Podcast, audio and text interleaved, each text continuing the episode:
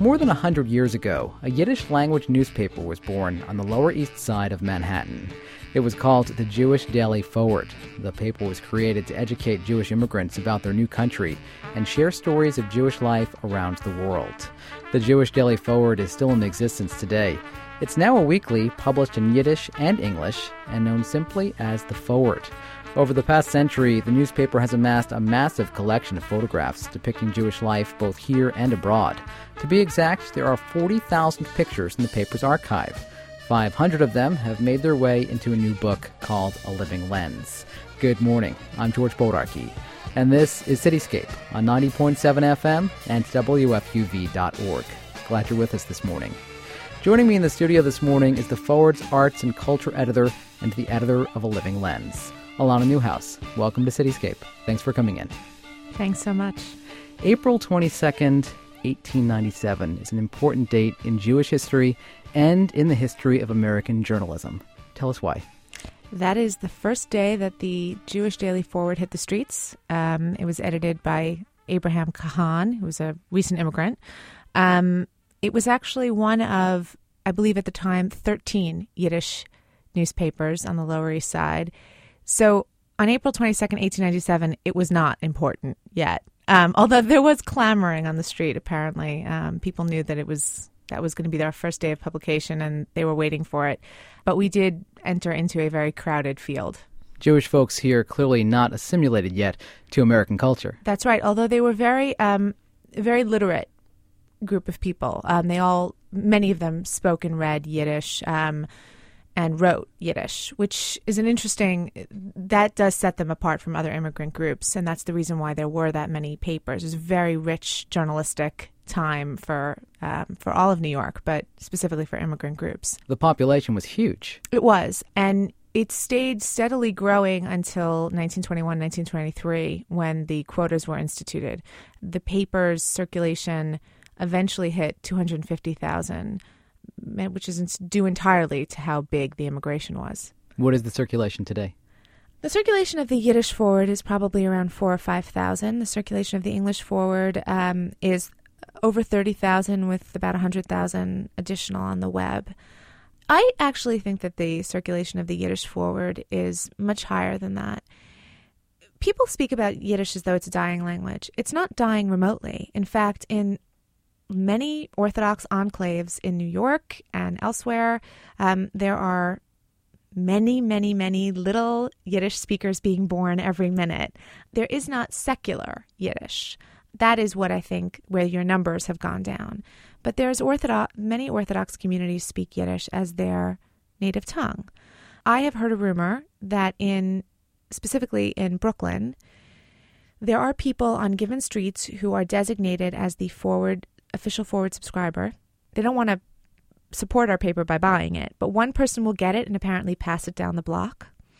I can't really verify this for obvious reasons, but I've heard it enough to think that there might be a kernel of truth in there. Tell me about the founding editor of the Jewish Daily Forward, Abraham Cahan, and what his mission was. Cahan's mission was to help this mass of immigrants just gotten off the boat to become American.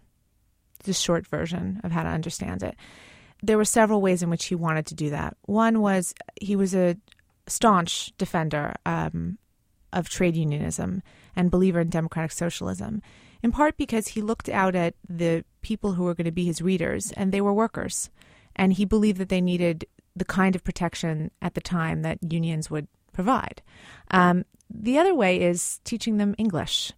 He believed that people should at some point assimilate, learn the language of America.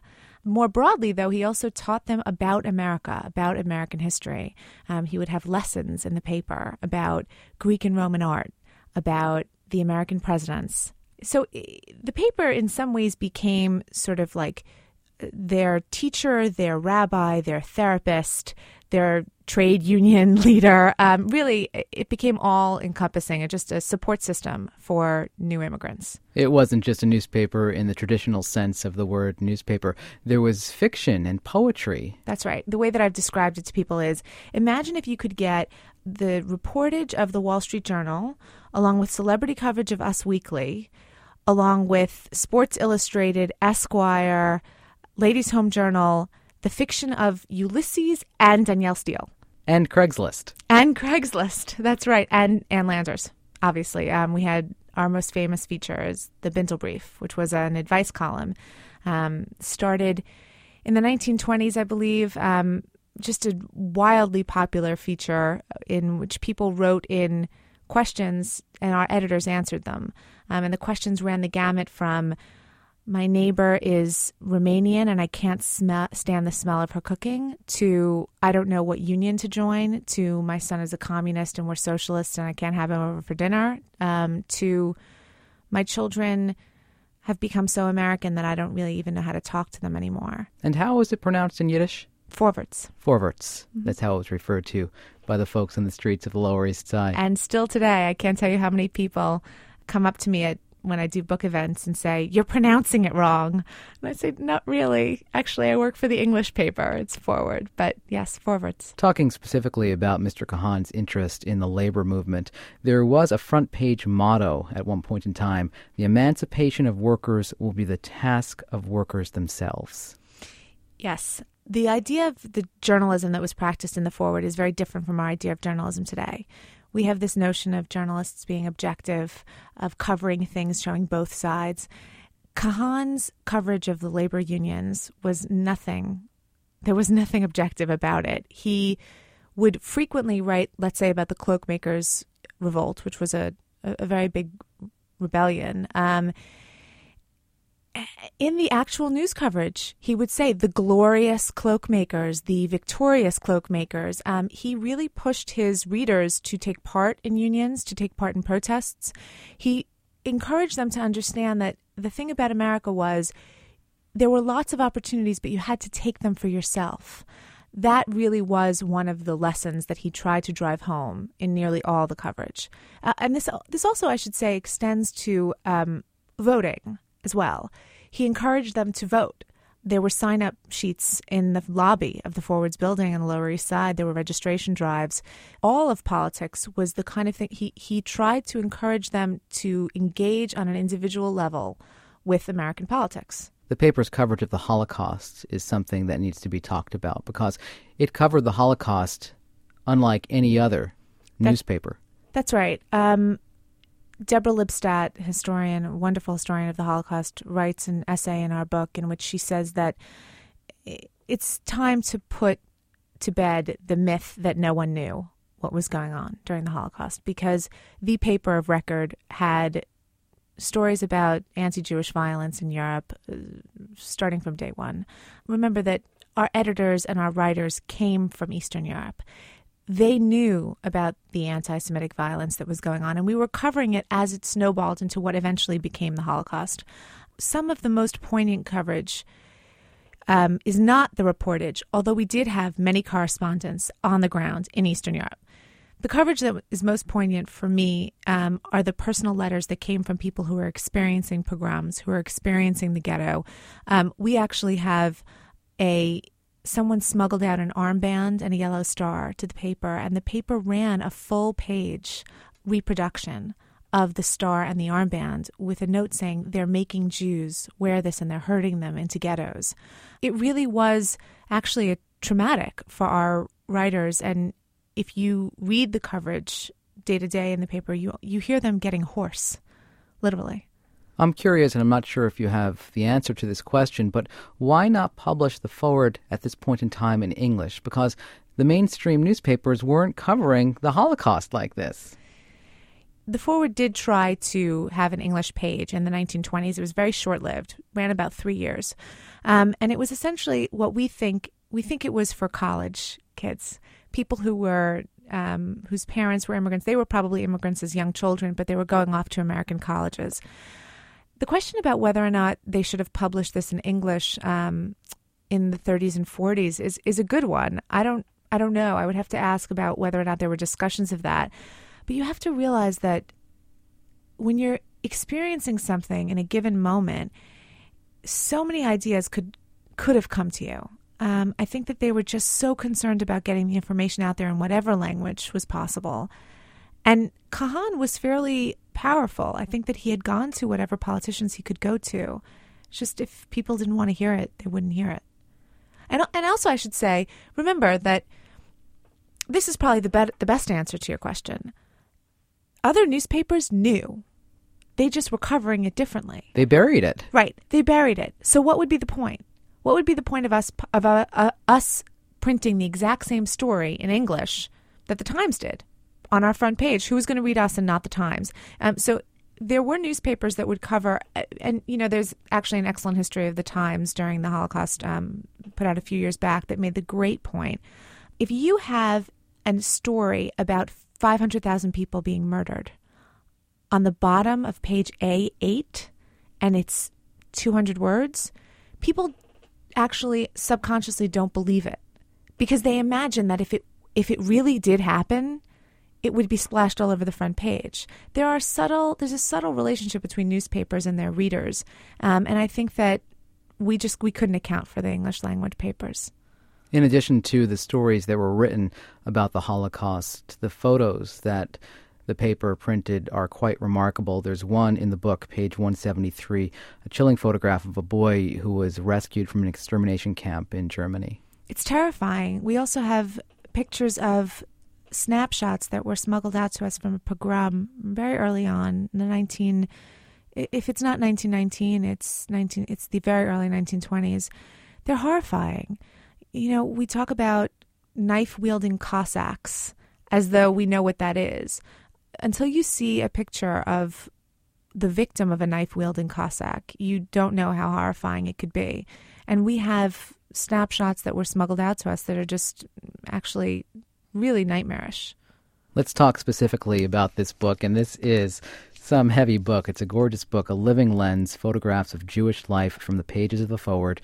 Now, there are some chilling, disturbing photographs, as we mentioned, but there are also many lighthearted and funny photographs. 40,000 photographs in the archive.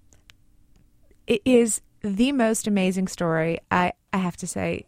We, the forward lived for many years on East Broadway.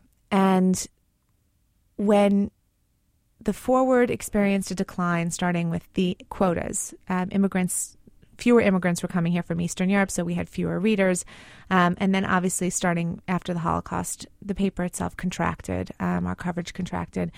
And like a lot of places in the city, in the 50s, 60s, and 70s, the Lower East Side sort of went to hell in a handbasket. Um, in 1974, the Forward decided to move out of the Lower East Side for starters, we didn't need that big building, which is now beautiful multi million dollar condominiums like everything else in Manhattan. We should point out that it was once the tallest and the most recognizable building on the Lower East Side. Yes, and I should tell encourage all listeners to go down and see the building because it's still a very tall building for that neighborhood and it's beautiful. It's just been redone. It's actually a gorgeous site. Um, so in 1974, the Forward moved out of the Lower East Side. And at the time, we had all of our archives in metal filing cabinets. The journalists working for the paper, which at the time was only in Yiddish, looked at these pictures and they thought these are pictures of people that they knew, places that were familiar. So they decided they just were going to take the metal filing cabinets and stick them in the basement of our new building on 33rd Street. Nothing was done with them for decades. And in 1990, a Wall Street Journal editor named Seth Lipsky decided to start an English edition of The Forward. It is not a translated edition, it's a separate paper. And his staff was mainly 20 and 30 year olds, young Americans, college educated. And they breathed new life into the building to some extent. Um, but they also started to interact with the people at the Yiddish on the Yiddish Forward staff. In 1997, we were planning our 100th anniversary. I wasn't at the paper yet. And someone said to someone on the Yiddish side, It's our anniversary. Do we have any pictures of this paper? It's a hundred. Um, and the person said, Well, I don't know. You could check in the archive. And the other guy from the English Forward said, We have an archive. And he was walked down to the basement, and a door was opened, and there were just I don't know, maybe 20 metal filing cabinets that turned out to house 40,000 photos stretching back to the 1890s. Um, and it is my personal Hanukkah miracle that the photos were in such great shape. They really, they, for all intents and purposes, they should have been in basically destroyed. But they're in great condition. You're tuned to Cityscape on 90.7 FM and WFUV.org. Good morning. I'm George Bodarky. My guest this morning is Alana Newhouse. She's the arts and culture editor of the Jewish newspaper The Forward. The paper was founded on the Lower East Side of Manhattan more than 100 years ago. Alana is also the editor of a new book called A Living Lens Photographs of Jewish Life from the Pages of the Forward. How do you go about sifting through 40,000 photographs and coming up with 500 for this book? Very delightfully. It was the most amazing process of my life. Um, a lot of work, but it was really rewarding. I have a romantic relationship with the archive at this point. Um, we fight, we get back together. Um, it's really a, it's an astonishing relationship that I've developed, and one of the things that was very fun. I used to work at the archive on the weekends, sifting through stuff, and I, I worked with an incredible archivist, a woman named Hannah Pollock, who just knew the archive back and forth.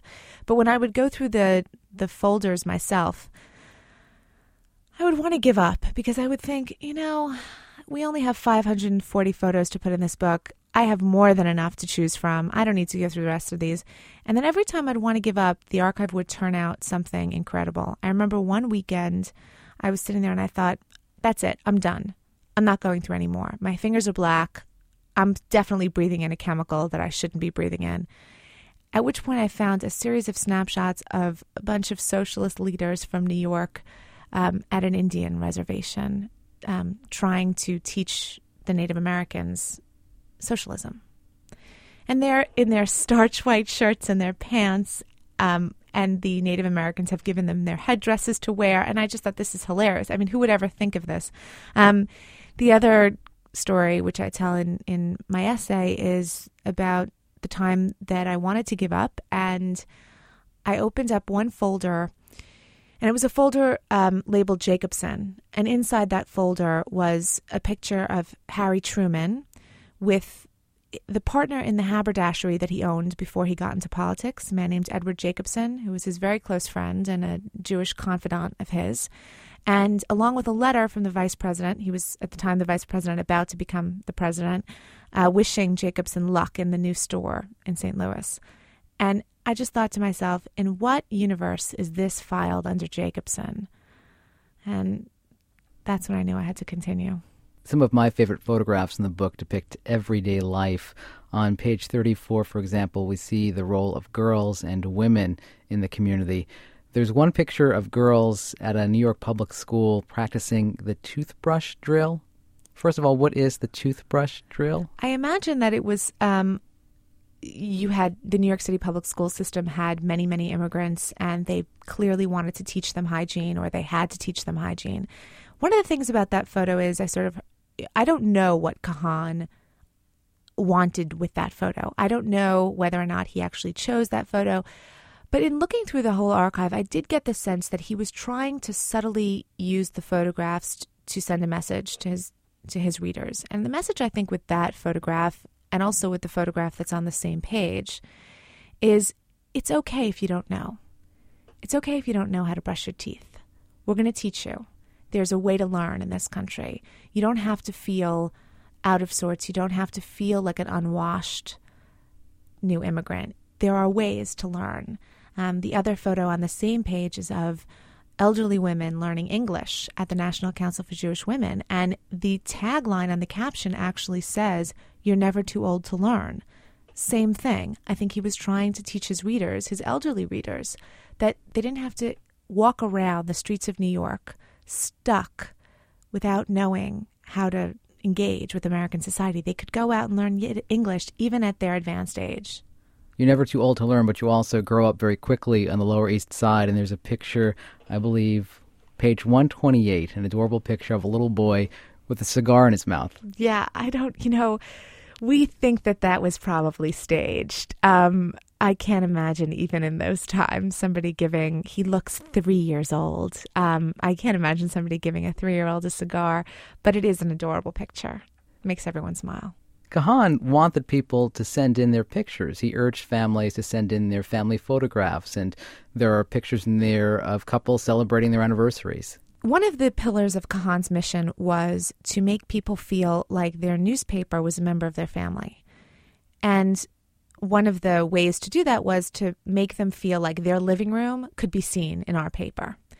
Our paper was going to come into their homes, they were going to come into our home.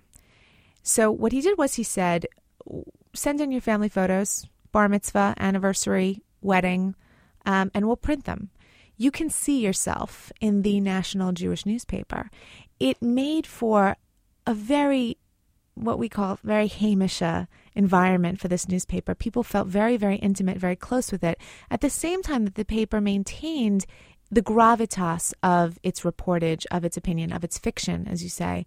We were sort of the high low paper. We were down in, in the street with people and we were in their homes, and we were also in the palaces of power reporting from there. I think that that combination is what made the paper the what it was. It, it's what made it endure and what made it become the voice of a whole generation. Tell me more about the early staff of the Forward beyond the founding editor Abraham Cahan. There was actually also individuals involved here. One who won a Nobel Prize for Literature. That's right, Isaac Bashevis Singer, who, um, along with Cahan, is probably the most identifiable member of the Forward staff in history. Singer is a really interesting character. He it was actually his brother who was on our staff first, Israel Joshua.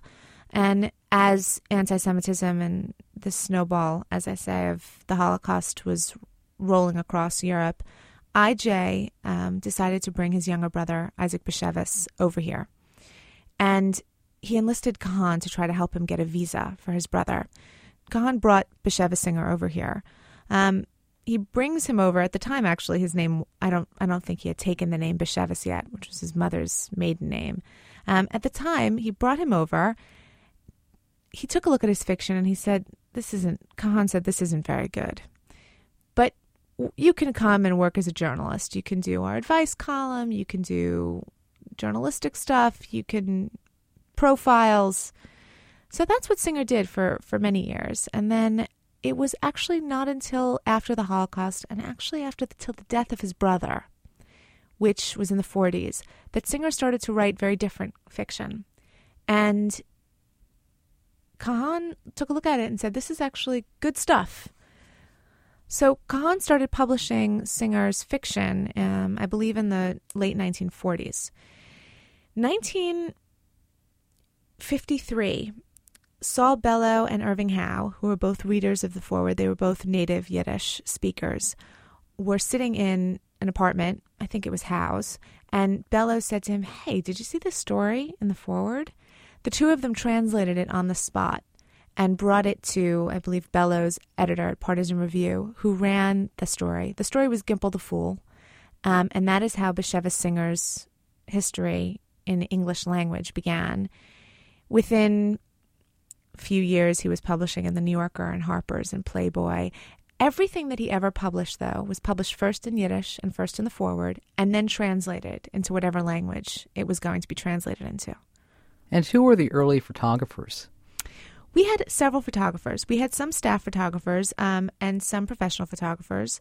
In fact, Roman Vishniac, who later became quite famous for his pictures of Eastern Europe, was one of our photographers.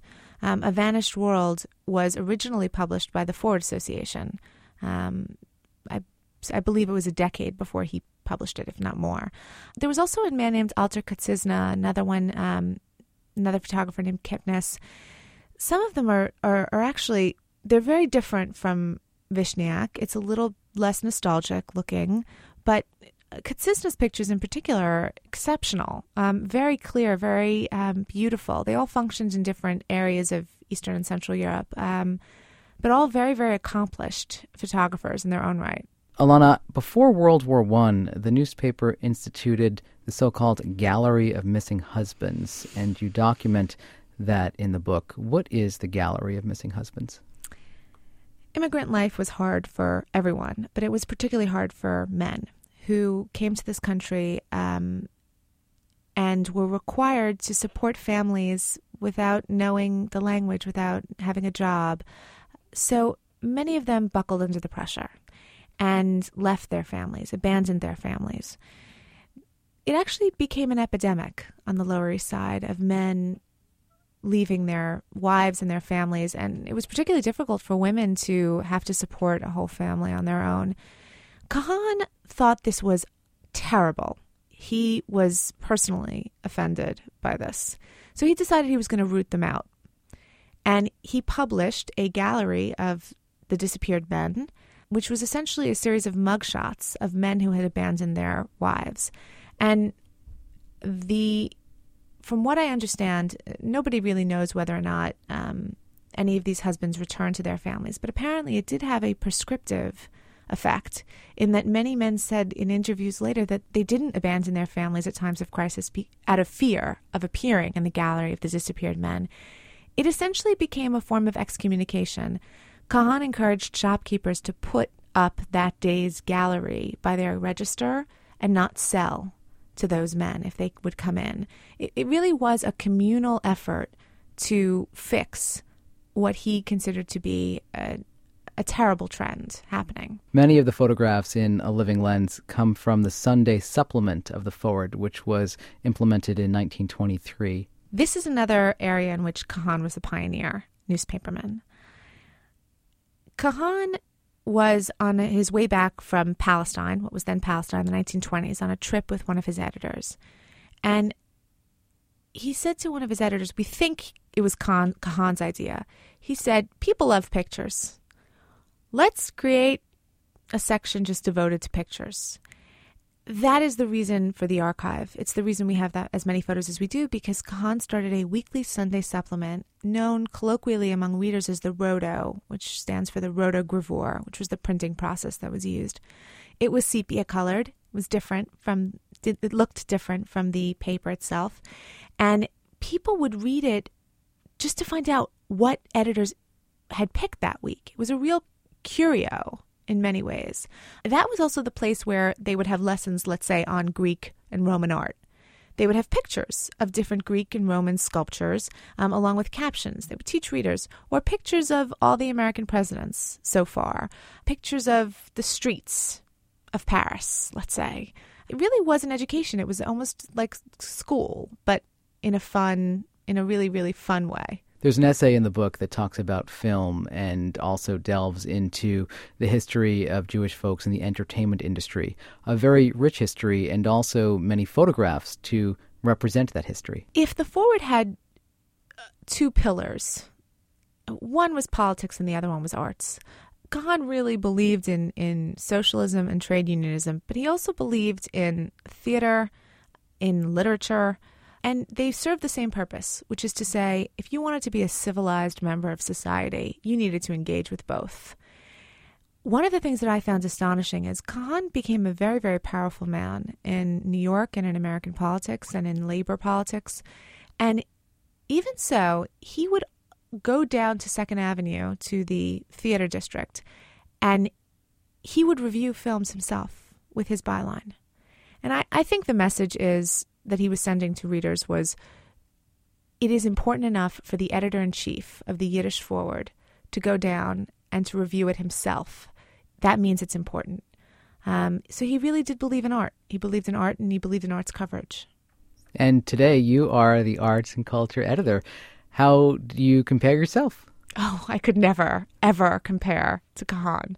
Um, it would take me another 110 years even to come close. Alana Newhouse is the arts and culture editor of The Forward. She is also the editor of A Living Lens, photographs of Jewish life from the pages of The Forward. Alana, thanks so much for coming in. You're welcome.